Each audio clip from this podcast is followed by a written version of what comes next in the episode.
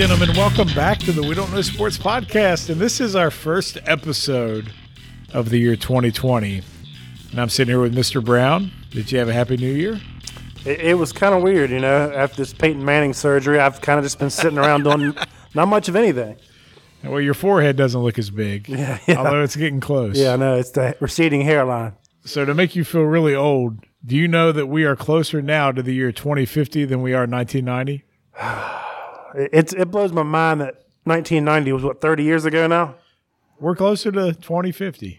That's crazy to me. You know what's Are, are you going to your reunion this year? Hell no. 20 year reunion? Are you? No. No. I see the people I want to see. We'll, we'll just come out here to the, the man cave, and that's a reunion. That's pretty much what we have every year for fantasy. So, so the thing that got me, did you notice all these people on social media who are telling us that it's not really the end of the decade?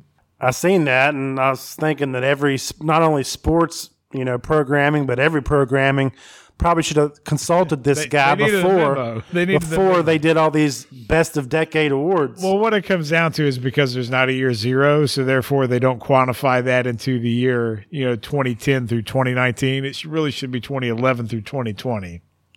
And I got that, but how do you have the 2020s and not include 2020? I know it's the same type of person goes, you know, the Earth's not really round. So we're arguing with uh, Irving. It's it's not quite a sphere. Okay. it's, it's close, but technically speaking, And he kept saying, "Well, I'm right and you're wrong." And then there's people saying, "Yeah, I bet you're fun at parties. I bet your wife has a blast." Well, happy New Year to all you freaking idiots out there. Happy new think like decade. that. Happy! It's a new decade. Damn it! That's right. Well, we got a fun show. We got Bill's dad that's coming on the show after well. We got plenty of NBA. We got some Major League Baseball hot stove stuff we're going to talk about. We even got some NFL because you know we got some playoffs going on, and oh yeah, there's some college football playoffs going on as well. But really, there's only like three games in that. Either way, we're glad you stuck with us as we crossed over into a new decade. We're now on a new hosting platform. We've transitioned over to Podbean from SoundCloud, so we're hoping that does some good for us. But we're over almost to 20,000 followers on social media. Is that right?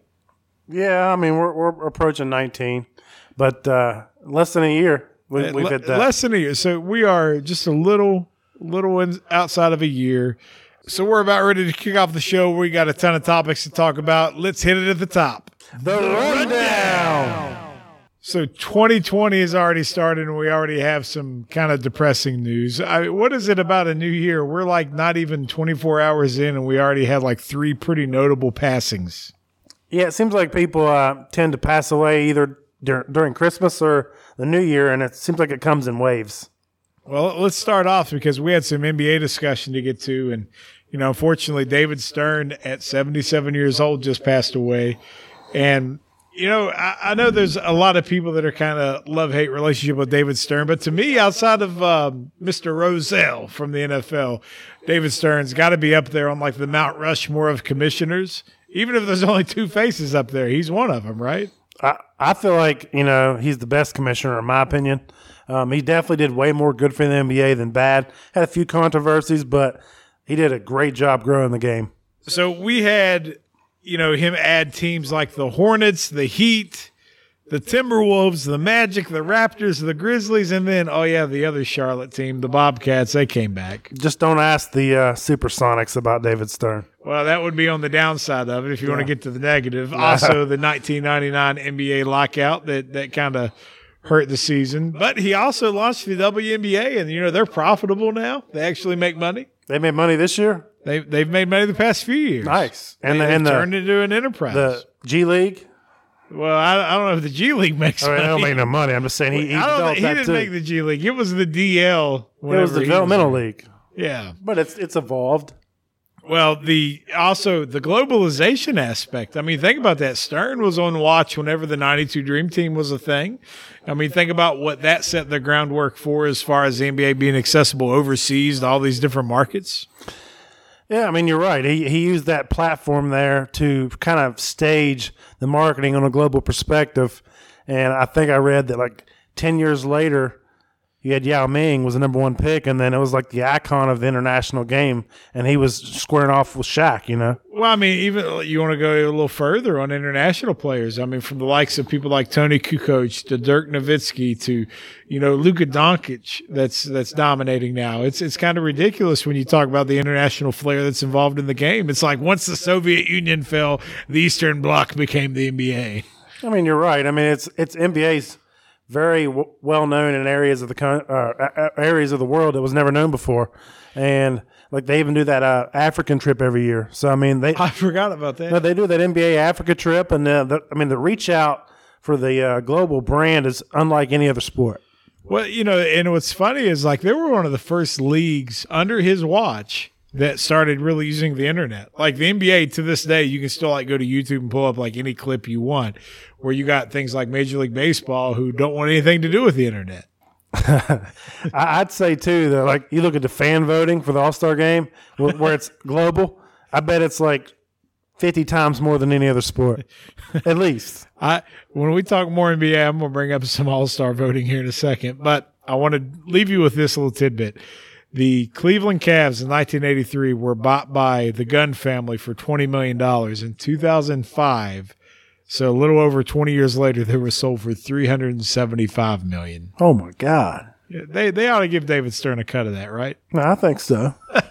I mean, he took over the, the league when it was, you know, going into kind of dire straits. Now, he was fortunate, let's be honest. Stars help. You go into the 80s, Bird, Magic, the Pistons, that whole thing. And Jordan essentially carried it through the, the 90s, right? So, I mean, he had some help. He he did, but I felt like he was an innovator in this way because He was the captain of the ship. most uh, commissioners and m- most leagues they want to uh, talk about the team first and like let's let's ta- let's uh, uh, market like the Yankees or the whatever you know what I'm saying Sure. Cowboys but he was like I want to market the the names on the back of the jerseys and put it on the players So, with with all that being said, he definitely left it better than when he found it, right? oh absolutely Well, join us as we remember David Stern as 77 years old. He passed away. He was doing all the brain hemorrhages, and you know he turned it over to Adam Silver, who was his uh, you know associate deputy or whatever they call it. And NBA, you know, even though you and me like aren't huge NBA fans and don't watch it, even though we're watching, you know, for some reason the Raptors and the Heat right now, you know, it, it's it's turned into a, a huge global brand, the likes of which we and, and you know what we know this because if we post anything NBA, we get all kinds of Filipinos. that's correct The Philippines loves the NBA. Get on board. Quit quit going to China. Go to the Southeast market. So moving on, NBA season review. I know you got a couple things you want to you want to bring up here, but but to me, you know, we, we've had some early season games. We've seen the Bucks pretty much dominate. They're thirty one and five. But if if you look at the Eastern Conference and the Western Conference, you know, it, it's pretty similar. You have six teams that are around 10 games over 500 or better and then it's everybody else. You know in the east you got the bucks celtics heat raptors pacers 76ers 76ers i think are underperforming by the way. And then when you go to the west you got the lakers nuggets clippers uh, the uh, rockets mavs and jazz. They're all like i said 10 games over 500 well I, I want to talk about the Bucks well the bucks are 31 and 5 so if there's anybody to talk about it would be them Well, I mean, let's start an Easter Conference. Talk about the Bucks. I, I looked at some eye popping stats earlier this week, um, and they're on like historic rates here. Okay, as far as what a lot of things. So they're, they're, they have the highest point differential in NBA history. Uh, 13 and a half points per game per victory. Okay? So they they average margin of victory is 13 and a half points. Correct. The only thing I got wrote down here is I know in offensive efficiency they're third in the NBA. In defensive efficiency they're first. All right. Well, I mean, go back to this other thing, the, the point differential. They're ahead of the 71 72 Lakers. Okay. They're ahead of the 70 71 Bucks. And they're ahead of the 90, 95 96 Bulls that I, you know, is dear to my heart. But that's three dynasties that they're ahead of. Um, they're also the earliest uh, team to 30 wins since 1980. Really? Even with the, the the Warriors that were on that tear a couple years ago, and, they're and ahead the Bulls, which is weird. They hit they hit it earlier in the season. All right, so they're right there projecting right now at seventy one wins. Okay, it's just the way they changed the schedule a little bit. But another thing that stood out to me was Giannis. He is sixtieth in the league in minutes played per game. 60th? 60th. Is that load management? Uh, I mean, it is. Um, they're, they're, I guess because they're killing people by 13 and a half points He- a game. he can sit out He sits out the the end of the fourth game. quarter. So to put it in perspective, he's 60th in the league, and then Harden's obviously first at 38 is. minutes a game. So I feel like they're not. They have the best record, yes, but they're also going through the motions to be ready for the postseason, playoff time. And then no other Buck player averages over 30 minutes a game on the whole team, So they're just The whole murdering team. people. They're just murdering people. and they're just letting their subs play. And, and let's be honest, Eastern Conference isn't as weak as it used to be. You know, so th- I'm not saying it's murderers row by any mean, but they're they're doing a good job just getting their W's and be able to you know call it a night after the third Three quarter. of the top four teams are in the Eastern Conference right now in terms of record. oh, absolutely. And, and li- like I'll be honest with you, like the Celtics with uh, Kemba up there now, is that not a different world? It's different. I mean, you have uh, you can put the Celtics and the uh, Sixers and the what the uh, Raptors is up there. I mean, but Well, the Pacers are right behind them. I mean, the only team that's stacking up right now in terms of record in the West is the Lakers. I mean, you got the Nuggets at 23 and 10, the Clippers at 24 and 11. Those are solid clubs, but you know, the the thing that I'm looking at is there are only two players in the entire league that are averaging over 30 points a game. I, I know you know who one is. Obviously, Harden. Who's, the, who's the other one? 38.2 points a Ah, game. I believe that. You know, the Greek Freak's the other one. Is he thirty? Yeah, Giannis Antetokounmpo is averaging 30.4. My bold prediction was Trae Young was going to be there, but I think he's in the high twenties. He's 28 and a half. See? He's close. Hey, I wasn't far away. There's somebody between Trae Young and the Greek Freak. Do you know who it is? Uh, Kawhi. Luka. Oh, yeah, I forgot about him. Yeah. 29 points. Yeah, he's doing well. And then Bradley Beal's is in the top five at twenty seven point eight. because there's no one else on the uh, on the Wizards. Yeah, so he's just got to do it all. All right, so I hit on the Bucks real quick, but the Western Conference, like you said, we have the Lakers running away right now, number one seed, LeBron James leading the NBA in assists. and he says I'm not going to have any load management, which is great. He does while he's on the floor. Then you have yeah, exactly on the defensive end. You have the Nuggets sandwiched in between them and the uh, Clippers. I feel like the Clippers are just biding their time for the playoffs, right? Right? I feel like they match up with the Lakers in the playoffs. They're going to beat the Lakers. How, how do you feel about the Nuggets, though? I mean, don't sleep on them, but I feel like it's the Lakers and the Clippers. I mean, the Nuggets had like the best record in the West last year, right? Yeah, Were they the number one seed? I believe so. And everybody kind of was like, ah, it's regular season. But like when it came to the playoffs time, like they they they pushed. They they were not a, a you know easy out, so to speak. So I'm not giving up on them at 23 and 10. The Clippers, I, I think if it comes to the playoffs, like let's be honest, Kawhi and PG 13.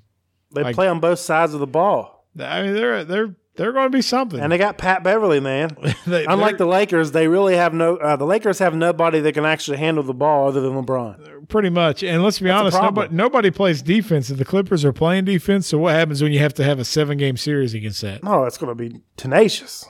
All right, so you still hold by the Clippers being that team? Absolutely. Well, sticking with the aspect of the NBA, we recently put out our all decade team, which consisted of who all did we have on there? We had um, Harden and Curry. Harden, Curry, Kawhi, LeBron, and Durant. Correct. So, did you see where ESPN put Anthony Davis on there? Do you buy that at all? I think he's a, a great talent. I've told you before he's a generational type talent, but he hasn't stayed healthy. I mean, we, we know he hasn't been hurt as much as what a lot of people want to lead on to be. Like, he's still playing 60, 65 games a year. But I, I know Kawhi doesn't have the year over year stats, but let's be honest. He was in a system in San Antonio for most of the decade, which it doesn't really allow for a superstar. But then he went to Toronto and, and brought him home a ring. Like, uh, how do you put AD over Kawhi, Kawhi to me? I don't, I don't get it.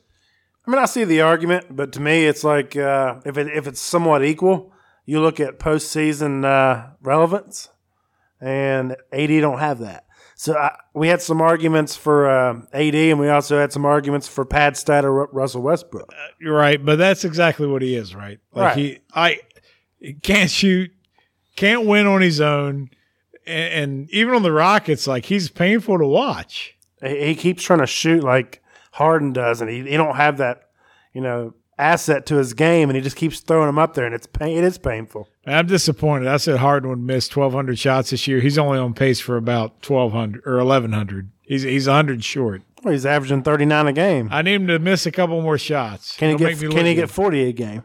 no, he needs to, he needs to step his game up.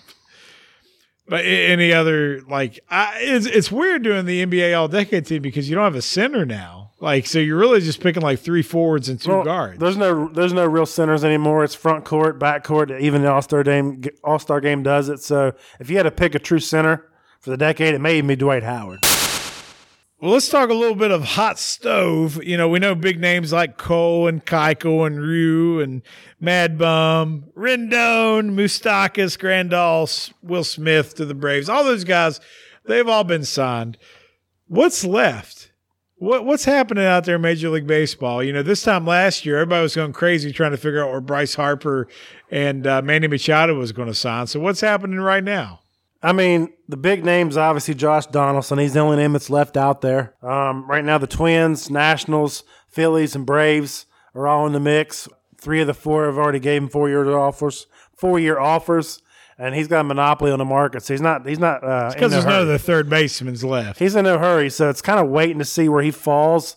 And then at that point, you know, you have the all those other teams playing uh, fallback plan with Arenado, uh, Lindor, and Kris Bryant, but they're also waiting on Kris Bryant's grievance to see how many years they would have the guy for.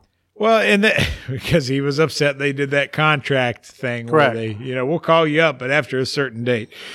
But you got Ozuna out there who's 29, Castellanos who's 27. Who Castellanos, if you look at how he was on the Tigers versus how he was on the Cubs, depends on what player you think you're getting. And I know you've mentioned before you think he's a terrible liability for the Oh, he's, field. he's absolutely terrible. But it it seems like the hot stove has turned more into, uh, you know, about the trade possibilities than it is about actually signing free agents. Well, a lot of that is you got Mookie Betts. Red Sox are like determined to get under the luxury tax, but they're just doing their due diligence. And if somebody blows them away on an offer, they'll take it. But right now, I'm being told they're not actively shopping Mookie Betts unless somebody blew him away. So is Lindor and Arenado going to get moved this offseason? I think Lindor does. I'm not so sure about Arenado. Is that just because the Cleveland Indians have pretty much abandoned ship? Uh, yes, I believe so. All right, recently we actually posted our MLB All Decade team. Now, of all the All Decade teams we put out there, the baseball one caused the most controversy. So Ryan Braun, Buster Posey, Troy Tulowitzki, Adrian Beltre, and Giancarlo Stanton were names that we had selected that not everybody agreed with. Braun, he tested positive on steroids early in the decade, or depending on your FedEx driver, how you feel about that. But these guys all had better numbers, right? I mean, they all had better numbers. I don't know why everyone was so worried about Ryan Braun and no one mentioned Robinson Cano, but right? Like Cano was our second baseman, and nobody batted. no one talked him. about him. But I mean, the numbers were the numbers. I mean, whether the fact they were cheaters or on steroids was a whole other conversation. We simply went with the best players with the best numbers for the decade. Was there any of these, uh, you know, arguments that came up that made you think twice? Uh, I mean, the only one that kind of came up for me was Kershaw versus Verlander. I didn't think that was even close. But then you see the ERA and you're just like, eh. I mean, but and people look at the postseason, you know, crumbling of Kershaw. but it's not like Verlander's lights out in the postseason. no, he's not. Uh, I, I think the biggest one was kind of like the, at catcher. Does you know Posey clearly had the better numbers, but how much do we factor in Molina's defense? right. But you know, in defensive war, they were only like uh, eight eight points apart. And it's crazy because you think of Molina and you change the way you ga- uh, game plan a game. But I, I Posey by far had better offensive numbers. It wasn't close either. No, and then you know, shortstop. eh, Let's be honest, it was a down year for short or down decade for Oh, yeah. shortstops. You If know, Lindor played two more years, he'd have had it by, sh- by right, far. because he was there. But you know what? You came up in 2015, so you didn't have enough time in. Well, the college football playoff continues to rage on as we're down to Clemson and LSU. But did anything stand out to you other than Oklahoma getting absolutely destroyed by LSU? Who who should have been the fourth team? Uh, Do you do you think somebody should have been ahead of Oklahoma? No, I mean if you look at LSU just that good?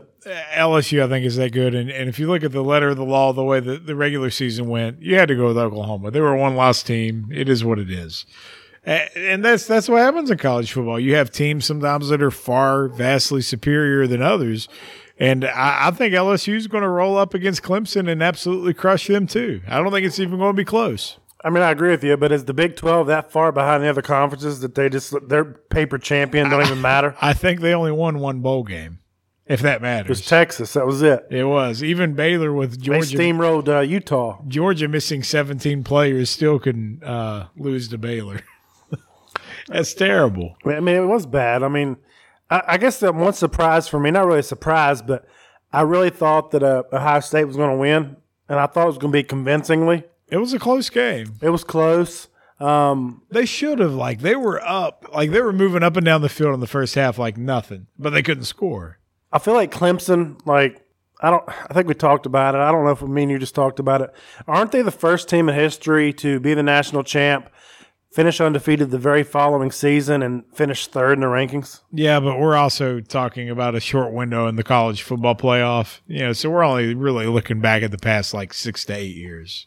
That that being said, though, did do you think Ohio State got hosed in that game?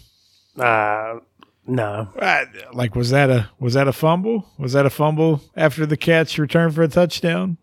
I, I stand with the referees. Ah, see, I stand with the referees on everything else, but I'm sorry, that was clearly a football move. That was a fumble, and they took that away from Ohio State. And I hate Ohio State. Not a big Clemson fan, but I'm tired of Ohio State. But this is the one year I, I just thought things were kind of topsy turvy, where I'm like, I didn't feel like they were getting the respect they deserved, and here they are at the the you know playoff, and that was a turning point of the game, and it went. The call got reversed. They called it a fumble on the field. I mean, that's what I'm saying. If they reversed it, I mean, what can you really say? Because it's supposed to be convincing evidence, right? It didn't look convincing evidence. Just to me. saying, normally when it's not convincing, they don't overturn it. Uh, that's uh, that's that's another topic for another day. That'd probably take a lot more than a couple minutes. But uh, I, I think Ohio State got hosed on at least that call, and that was a scoring play. Not saying they're a better team than Clemson, but I think either of them are just going to be fodder to the uh, LSU Tigers. They're going to win the whole thing, and it's not even going to be close. Go Tigers! You know, every now and then we like to talk a little bit about some pop culture things, and I, I got to tell you, I just got finished watching The Mandalorian, and it's not bad. It's better than the Star Wars movie, which you said had what fifty percent on Rotten Tomatoes. Yeah, 50 and then 40 on the other one. That was uh, that's generous. Yeah, It was really just fan service, but that bad. The Mandalorian was good. Okay. Uh, it- it's only eight episodes. And you can get that for what? How much on Disney Plus? I don't know. I don't pay for Disney Plus. Oh, okay. We we do nefarious tactics around here to, Yeah. to watch things. But either way, if you haven't checked out The Mandalorian, I do approve on that. Is there is there anything you've been watching lately you're a big fan of? Uh, I watched the uh, Beautiful Day in the Neighborhood, believe it or not.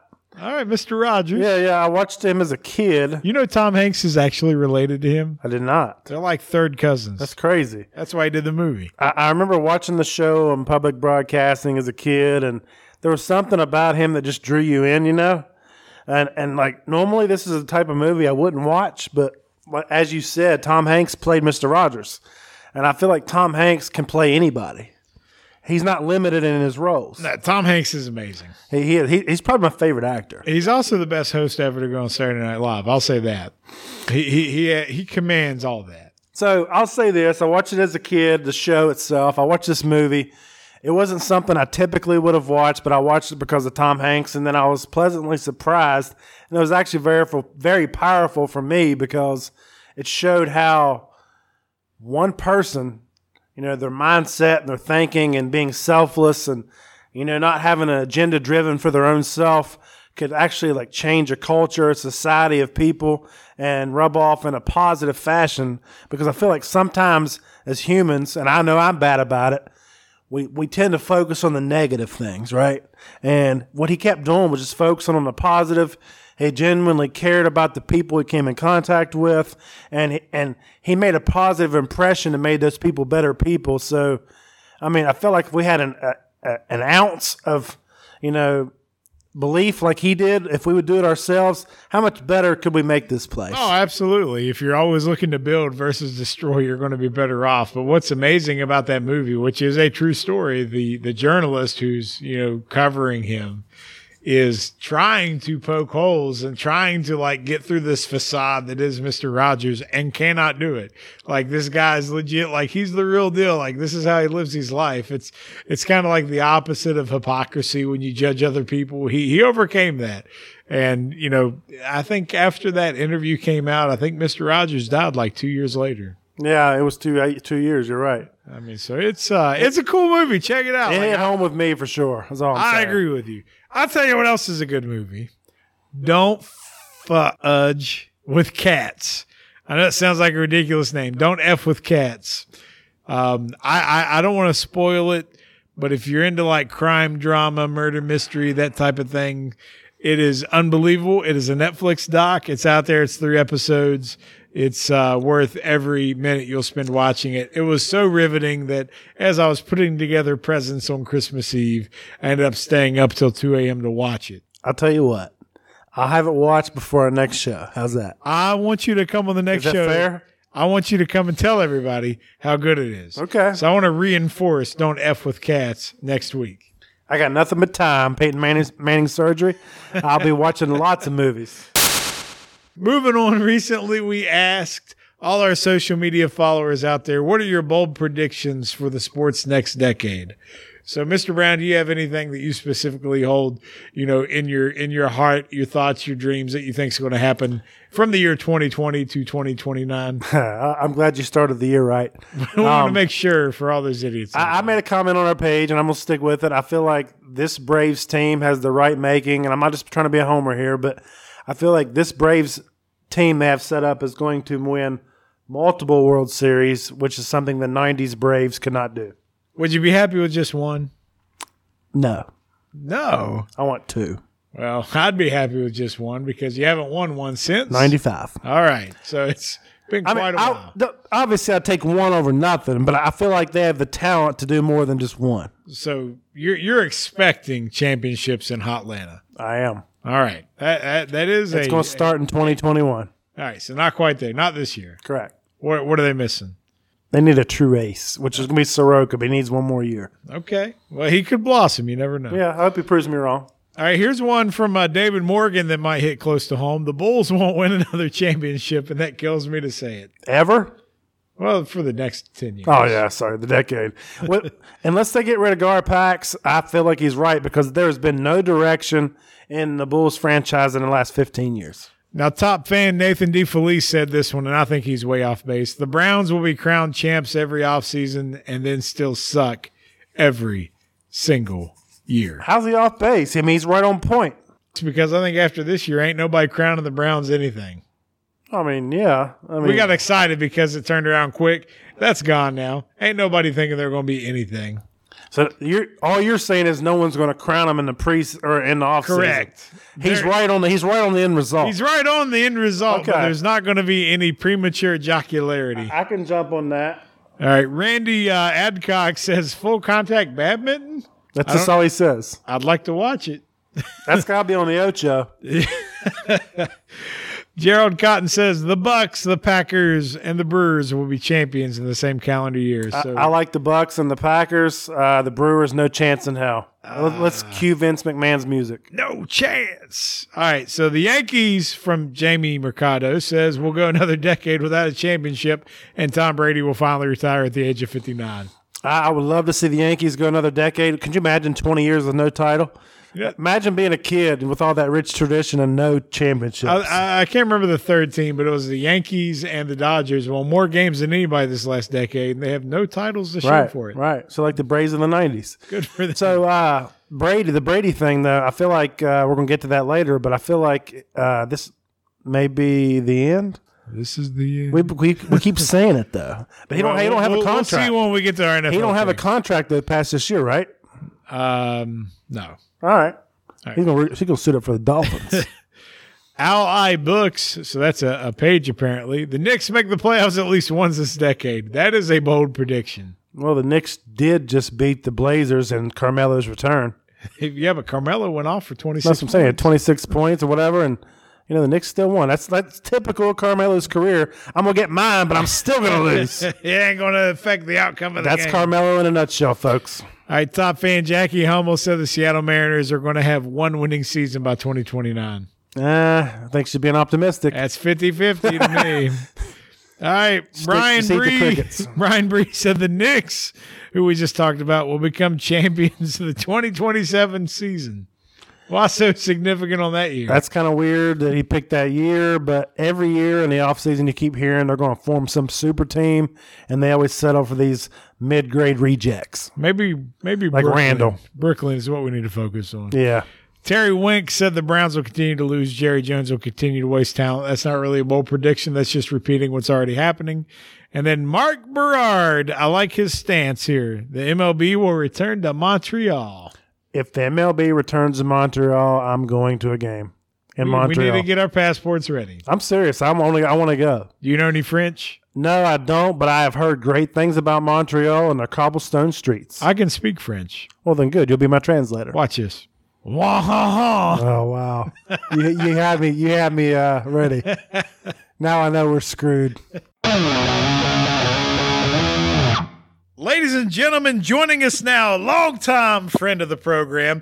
He is a legend beyond your measure. We we can't even stress how big a deal this guy is. But you know, we brought him back for a specific reason because the Bills Mafia is going strong. They're they're uh, doing what they can to cause a ruckus. They're in the playoffs, so we're excited to bring back the biggest Bills fan we know. That is Dick DeGroat aka or Holland DeGroats or something like that. I can't remember. He likes those videos, and and but most of you know him simply as Bill's dad. Bill's dad, welcome back to the show. Hey, it's great to be with you guys again. Thanks so much. So kind. Man, you are one of our favorite people to talk to, absolutely. And, you know, the Bills in themselves, even though Mr. Brown and myself are not Bills fans, we kind of have a soft spot for him. Was that sa- safe to say? I'll take it a step further. This is the first year we did our picks by the spread for the whole NFL season. I was finding myself influenced by the Bills spreads, and was if I was iffy, I was always going in the way of the Bills. So you've influenced me this whole season. So I mean, But hopefully, we've done good by you on that.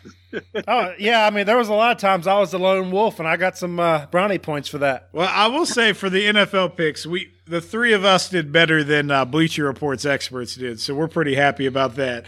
A- And I'll be honest with you, I even picked the Bills in Week 17 when they weren't playing half their guys. I still thought they were going to beat the Jets. I, What I happened? did. I did too. I know why. It's because you didn't make a video. Yeah. Well, I've been I've been hearing that a lot. I've been getting the blame for it, so I made sure I came up with one for this week. Well, just just for people who may not know exactly who you are, you know, tell tell everybody a little bit about what you've kind of become known for, those awesome music videos that you do.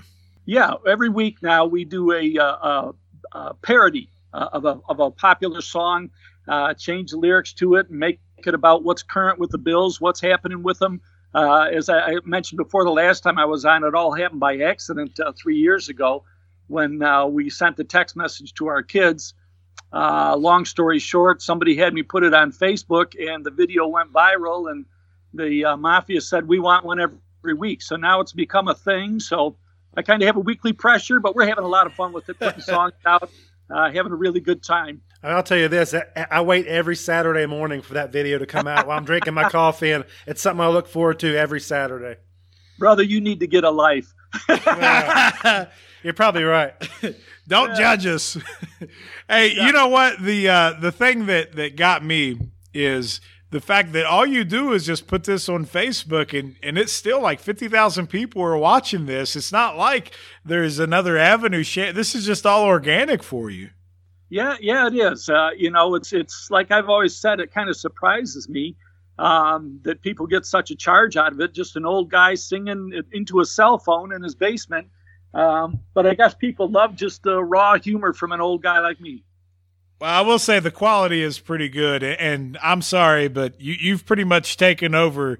Uh, you know Justin Timberlake, uh, you know Rock Your Body now. It's it's always going to be Oh, oh. Ro- Rock You Brady for here on out. Yeah. That, that, that's that's right. Well, the quality. Let me tell you this. This comes from my wife. You know, she's the she's the lady behind the camera there, holding that that cell phone rock steady and and not laughing while I'm doing stupid stuff. And she's the one that you know brings that top notch quality. I'm telling you. Well, much much love for Bill's mom as well as Bill's dad, and, and you know, similar to the Buffalo Bills, you know, you were a little under the weather last week, so you took a week off. We didn't make a video, and the Bills kind of took a week off because they didn't need to really play in Week 17, which has got to be a good place to feel as a Bills fan. But now we're in the postseason, and Buffalo's yes. Buffalo's going on the road. So tell me, tell me what you're thinking about this matchup. What's the vibe like up there in Buffalo?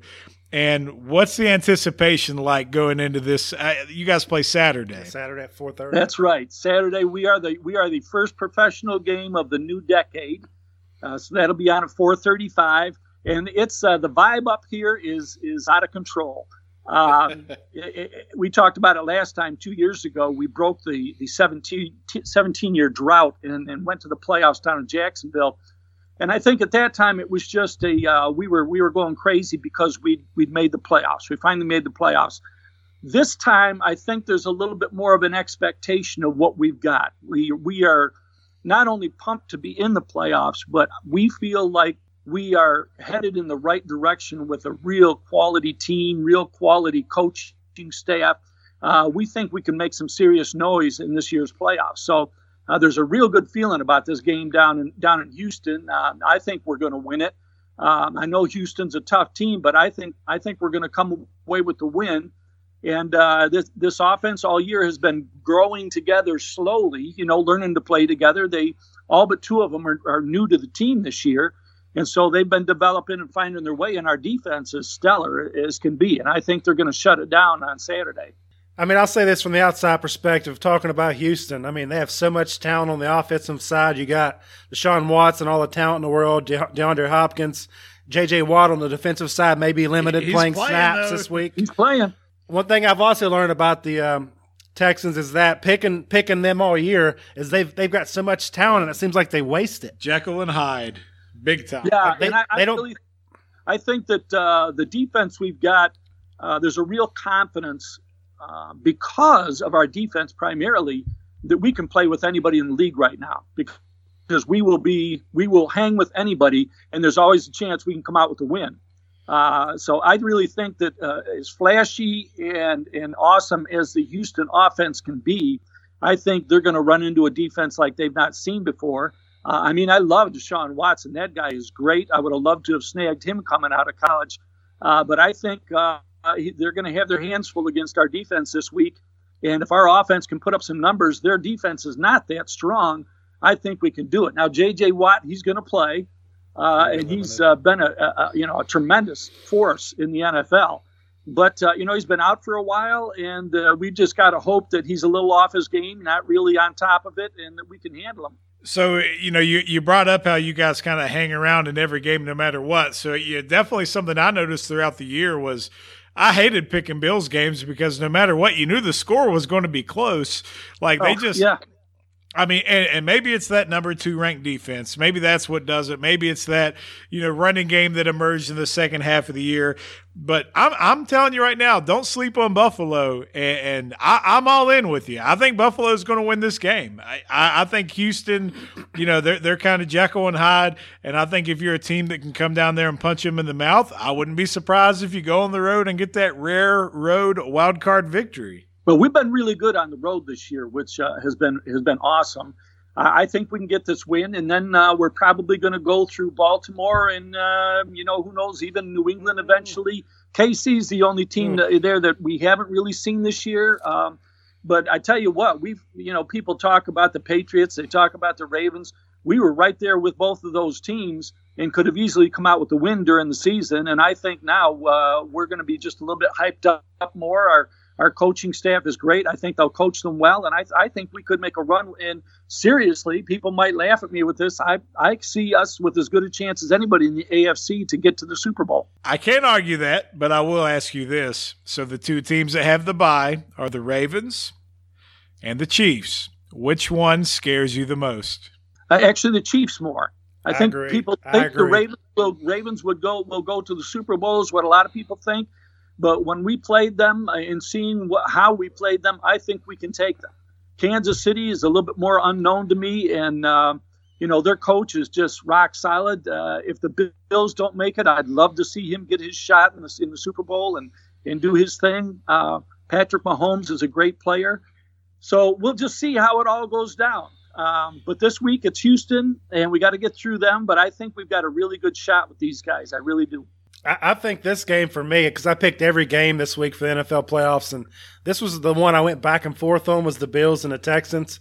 There's I mean, I know you're the underdog. I got it. You're on the road, but I couldn't. I couldn't pick the Texans. I just couldn't do it. It was. it was a hard matchup. It's only a two and a half point spread, right? Right. And, and, you know what they always say about Vegas is they always give three points to the home team anyway. So does that technically mean that the Bills are a half point favorite? Is that how that works? Yeah, I tell you, it could be. And you know what you were talking about there with every game being close this year. I kept waiting for for a game that we could relax and just party our way in the second half or at least the fourth quarter. But boy, I'll tell you, these guys don't make it easy on us fans. You know, they uh, they really are. Uh, Josh Allen in particular, the entire offense seems to come alive in the fourth quarter, and uh, you know, as as hard as that is on us, it's good to know about your team that your team doesn't fold, but instead actually knows how to step it up when when crunch time comes. They just need to put some coffee in the coolers instead of Gatorade for the first half, and they'll be all right. I love it. I, I, like the Bills too, just because it seems to me, from an outside perspective, that there's not a lot of like superstars on the team. It feels like to me that it's like a, a team that gels together, plays as a team, and they're all dri- driving towards that common goal. You know, that's how I that's feel. right, and they do, and they and the depth is the same way. It, seems like they really have grabbed hold of this idea of next man up is what they call it.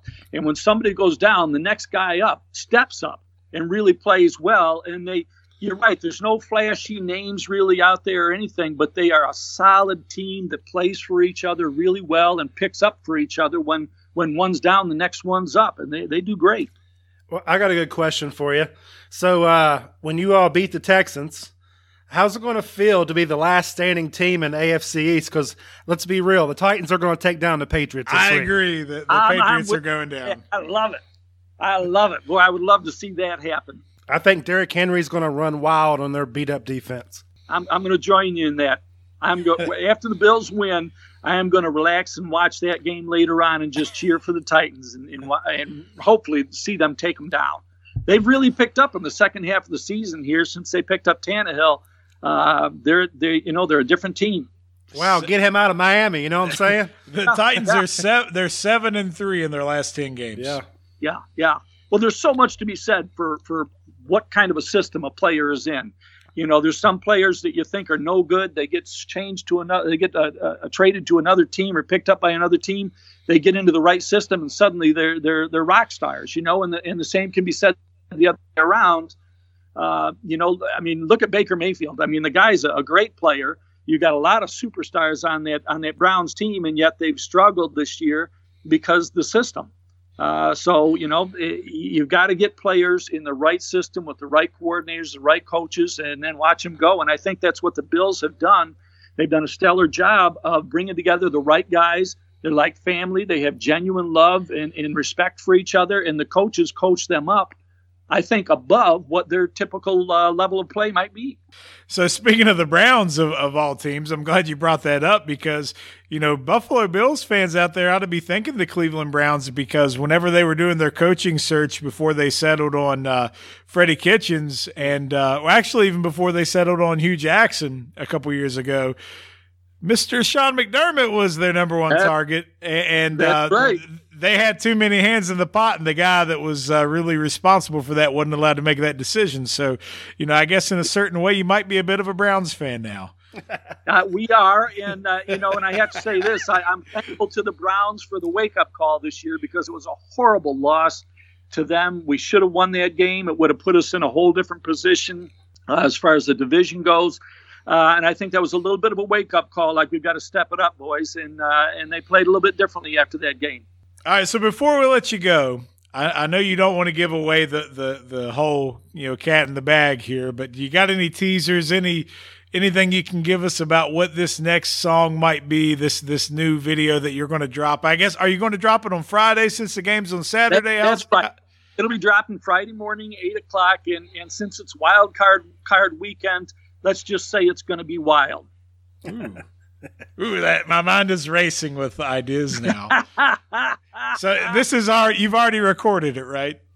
I have. It's all set. Uh, the uh, the captions have been plugged in. It's ready to post tomorrow morning. I, I tell you what, I for one cannot wait. That'll that'll be uh, one of those notifications I'm looking for early tomorrow. So don't judge us. We like your video. You need to get a life, Chad. I know. So who, wait, let me ask you guys now: Who do you have picked for the Super Bowl? Oh, Ooh, well, you know what? We we're going to cover that on the show, but uh, Okay, you don't have to give it. Let me let me tell you who I think's going to be there. all right, go ahead. NFC, it's going to be the Saints. Yeah, You cannot bet against Drew Brees. The Saints are going to be there. I don't And know how you confidently pick Which anybody. referees? Which referees? Well, yeah, that yeah, too. exactly. But I don't know how I don't know how you can pick anybody in the NFC. That that It's whole wide open. conference is just wide open to me.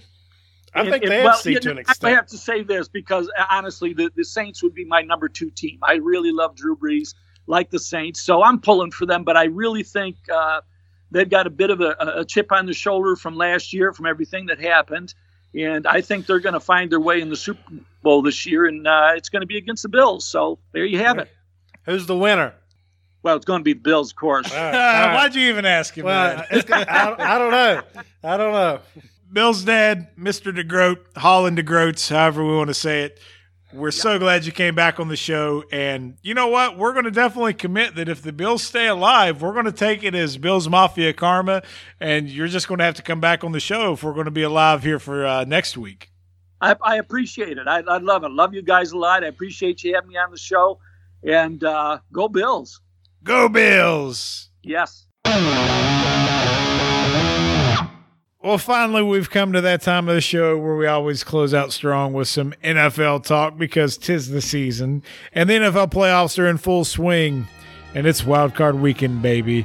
And Mr. Brown, I'm just going to ask you we got some awesome games here, and I want you to tell me what's going to happen. We got the Buffalo Bills. We just talked to Bill's dad earlier, and they are on the road against the Houston Texans, where the Texans are a two and a half point home favorite. What's going to happen?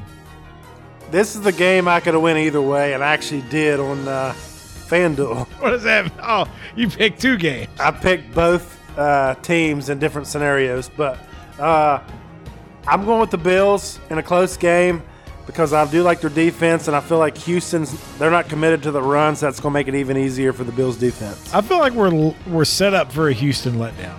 Oh, too. Like that, you know, they they've they're they're mildly what 10 and 6, 11 and 5, something like that. No, they're ten and six. Eh, But man, they just they don't impress me. They do some games. They have the talent to be with the elite.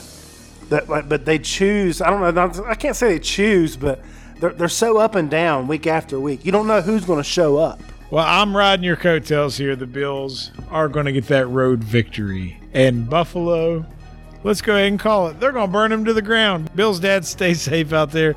We want to make sure nothing happens to you. Here's an interesting AFC wildcard game. The Tennessee Titans, as Biggie would say, the fighting Mike Vrabels, no longer the Marcus Mariotas. It's the Ryan Tannehill show. They're on the road against New England. New England is a five point home favorite. I hate to steal your thunder here. Not only are the Titans going to cover, but they're going to win the game. They're going to win. Derrick Henry is going to run wild on that beaten down New England defense. 200 yards. Tannehill is going to show. I'm just glad to be out of Miami, and he's going to make Brady look really old. And Tennessee's moving on. Hey, They'll be the last team left in the AFC East. Tannehill's got that Miami swagger. You know, the Dolphins usually do well against the Patriots, right? They just beat They the just Patriots. did. You know, they, they always do that like once a year, no matter how bad they are. And Tannehill's going to bring that swagger with him into Music City. And the Titans, when they go on the road up to Foxborough, they're getting that W. How would that be a five and a six seed moving on? I can't believe we agree on this. I mean, I, I do agree. I think it's going to be ugly. It- It's crazy that, that we feel like the playoffs are that wide open. Yeah. Write it down, baby. Right now, we're taking the road. We're picking two road teams to win in the AFC playoffs. Well, let's move to the NFC and see if it changes any. Minnesota on the road to Nolans. This is where it stops. I didn't write down the spread because I didn't care. Seven and a half. All right. Well, I'm taking the home. Uh, the Saints are going to cover, and they're going to win by, I'm thinking, two touchdowns. Like it's not even going to be close, right? I don't think so. And and, and nothing against Minnesota, but I don't I'm trust Kirk Cousins. I don't No. trust Thielen. He hasn't been healthy. Dalvin Cook's banged up. They're just there's so much going into this game that favors the Saints. And, and Michael no, Thomas is the best receiver in the game. you- Drew they're hard to beat. They're hard to beat at home. You can't sleep on Drew Brees, and they've got freaking Kamara and uh, what's his name, the other guy, uh, Latavius Murray, is- is Murray. bell cow guy. But I mean, the Saints are going to roll. All right, so we're, we're pretty much agreeing on that one. I So don't, I don't like this. so far we're three for three, and I'm not feeling real comfortable. We have no lone wolves. We're not we're not at odds here. We're all picking the same thing. I don't. I, I don't like this. Let's see if uh, we we go any different here on Seattle. I don't think we will. on the road to Philadelphia. What's the spread I think it's uh, one and a half. for Seattle? Yeah. Okay. Well, I'm just going to tell you right up. I got Seattle winning. I do too. Ah, we agreed on all the games. This is terrible because I, I think that Seattle's going to win. Uh, the only thing that scares me is their lack of running game, and uh, I know they got the beast, but they're they're banged up. Well, what about Philly? They're banged up. They're down to their 18th string wide receiver. Let's be real. The, Eagle, the Eagles don't deserve to be in the playoffs. Period. They're nine and seven. That's a winning record. Yeah, we've had worse. I mean, but like the uh, NFC East Should they at least host a playoff game, or should Ah, they be able like should They should have made them go to Seattle, right? It should be in Seattle. I, I don't think the Eagles. Uh, it, it could probably be a touchdown or less, but I think because Seattle seems to like these close games. All right, so I'm going to go ahead and navigate the waters here. We're going to go through since we happen to pick identical, All right. which I, I'm kind of furious about, which makes a lot of sense seeing how I finished only one game behind you in our uh, pick'ems for the entire year. All right, so before you go on, for my FanDuel, I was very confident in every single game except for the Bills and Texans. I made two separate picks and switched one for the Bills, one for the Texans, and I kept all the other picks the exact same. are these parlays you're you're running? yeah, 14 parlays. So if one of these two hit, I'm gonna hit 200 bucks or more. That's a good payout. And it was, I think I only put down 20 bucks. All right, That- that's uh, anytime you do more than double your money, you're you're not Oh, a yeah. so if Tennessee wins, they have to go on the road and play Baltimore. Who's winning Is that that? how it is? That's how it would work. You sure? I'm positive I, I like Baltimore. because Tennessee would be the lower seed, Ah, okay. so they would play the higher So seed just because the five and the six win, they don't just match up. They, I Correct. got you. I got you. Uh, I would definitely take the uh, Ravens. All right, so I also have the Ravens over the Titans. Buffalo would go to Kansas City. I got the Chiefs. I also have the Chiefs.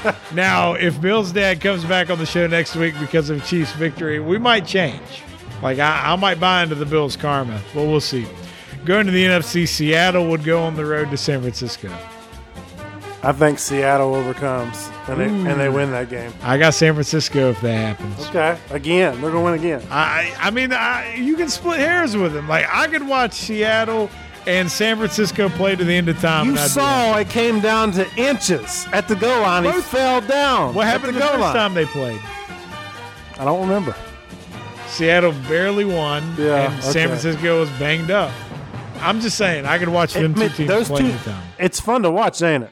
Absolutely. And just think though, if they didn't have that delay game, the Beast would have ran in and won the game. because he was in there, right? And then they got the delay game. We had to come out. Oh, they screwed up. Seattle. uh, And that's why Seattle's going to lose. They How- can't get it together. how does a professional team allow that to happen? That's like high school shenanigans. it was shenanigans. How does that happen? Because it's Pete Carroll. Is he that bad? He was too busy putting new gum in his mouth. a new hair gel. New hair. All right, the Saints on the road at Green Bay. Ah, Saints all day Saints all day. at Lambeau. All right, so we only disagree on the uh, NFC West matchup. Right. All right, so uh, it would be Kansas City at Baltimore for the AFC Championship. Chiefs. I got Baltimore. All right. I'm glad you're wrong. Finally. Ah, wrong. Um, all right, New Orleans uh, would be on the road at San Francisco, or Seattle would be on the road at New Orleans. So um, Saints. you got the Saints winning that no matter what. See, I got Right. the Niners winning. I got the Saints and the Chiefs. So you got so you got the Saints and the Chiefs in the Super Bowl, Correct. and I got Baltimore and San Francisco. There you go. I think I'm right. No, we'll, we'll see. Now, I ain't no going to see. No, you're going to see. I'm just right. What do they call it? The tail of uh, Trail of Tears. That's your Super Bowl. That's what you're gonna be. be. No, you Once- are. Once you realize that I'm the winner again. Oh, we're not insensitive at all. Uh, the Chiefs, baby. All right. Well, if the Chiefs win a Super Bowl, it'll be their their only shot because once Patrick Mahomes is making three hundred million dollars, it ain't gonna happen. I got to root for the Chiefs because it's the only place I can do the chop anymore. I thought you're a Raiders fan. No, I'm just saying I can't ch- chop I, with the I Braves. understand what you're saying. Well, you need to petition your Atlanta Braves about that. I do. Have you seen the Raiders' new stadium? By the way, Yeah, it looks kind of weird. it looks like a Roomba.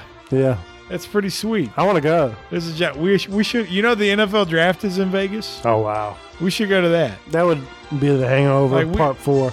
it really would. Maybe we can interview some guys out there. If we bring Biggie, we're done. Oh, we'll never come back. No, We'll all be transient. It'll be like the Big Lebowski. you have a tattoo on your face or your butt cheek or somewhere. Well, in, in light of all that, Hold on, hold Oh, on. Go ahead. You didn't pick your Super Bowl winner. I, oh, the Ravens. Ravens over the Niners. Yes. Ooh, see, I didn't even think that far. The Chiefs or the Saints. Well, you got to pick. I'm gonna go Saints. Lock it in. So you got the Saints before the playoffs winning, or before the playoffs begin. The Saints are going to win it all. I say the Ravens are going to win it all. All right. So we can't even pick the same conference. We did so well starting out. We picked all the wild card games. And we were in alignment. We, and then we got to the second round, and, and you just fell apart. You went you went the way of the insanity. No, it's the right way. No, you're you're completely You can wrong. follow me to freedom. It's not too late. all right, Charlie Steiner. follow me to freedom. Speaking of uh, freedoms and, and whatnots, I don't know how that translates, but I'm going to act like it does. All right. It's 2020. Do you have any New Year's resolutions? I don't personally believe in just making resolutions because it's the new year. I, I'm a firm believer in self development all year long. And just because it's January 1st, you know what I mean? Oh, now I needed to be better. Right? so I don't didn't get a gym membership. No, I have one. I just don't use it all year long. Well, you do have a broken freaking neck. So, uh, I mean, I do have some things I want to focus on, but it's not because of the new year. So, obviously, once my broken neck is healed, I want to, you know, f- focus on my health, get back in the gym, stay healthier, do some more hiking, just things with the kids, just be more active. Because, I mean, let's be real. If you drop some weight, it's healthier on everything in your body. Absolutely. So, I want to do that. I think sometimes the world moves so fast that we don't enjoy the little moments as much as we should. I, my New Year's resolution is to have my family and my kids enjoy moments without an iPhone in their hand. That's perfect. Be able to enjoy the moment, live in it, not have to record it to remember it, but be able to remove yourself from reality for a brief second and just live in the moment. No, that's good. And if we can do that, that and and make millions of dollars doing this podcast. No, that'd be great. I mean, me and mom talked about that actually yesterday about the the the technology and how everyone's always got it in their hands and like you said, you feel you feel like you got to have that to record it when you know what happened just good old fashioned memories and enjoying it like we did as kids. I know, right? I mean, it, it's it's. I was watching the New Year's Eve countdown in New York City, and every time they would walk by on TV, everybody on the guardrail had their phones out. Yeah. That's all they could do. I, I- don't know. I have two more things. All right, All right, so and I think this is not. I mean, just just for me, like I said, ain't because of New Year's, it's just because I want to do better at it. Um, I feel like everybody should do this too, though. But be a better listener. Everyone's always talking and having conversations, and I feel like a ton of people they don't even listen to what the person's saying. They're already formulating what the response is going to be, and they're not even listening what the person's currently saying. So be a better listener, right? All of us. I agree with that.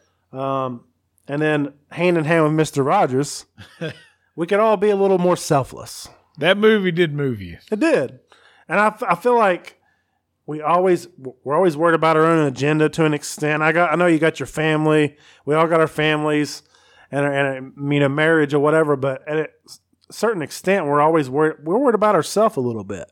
So Selfish. yeah, so um, be a little more selfless, not just with your family, but just even a stranger or acquaintances.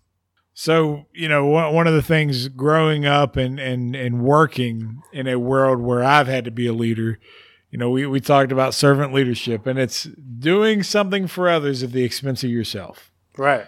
And and even in a career, you can do that. And while it's not always convenient, it does typically work out in the long term. And for the most important aspect of it, it does give you a feeling of satisfaction knowing that you sacrifice for the sake of others. Right. And whether it's in, in your job, in your personal life, or whatever, man, there ain't nothing wrong with with giving up a little love to somebody so they can get something that maybe they couldn't get on their own because you sacrificed for them.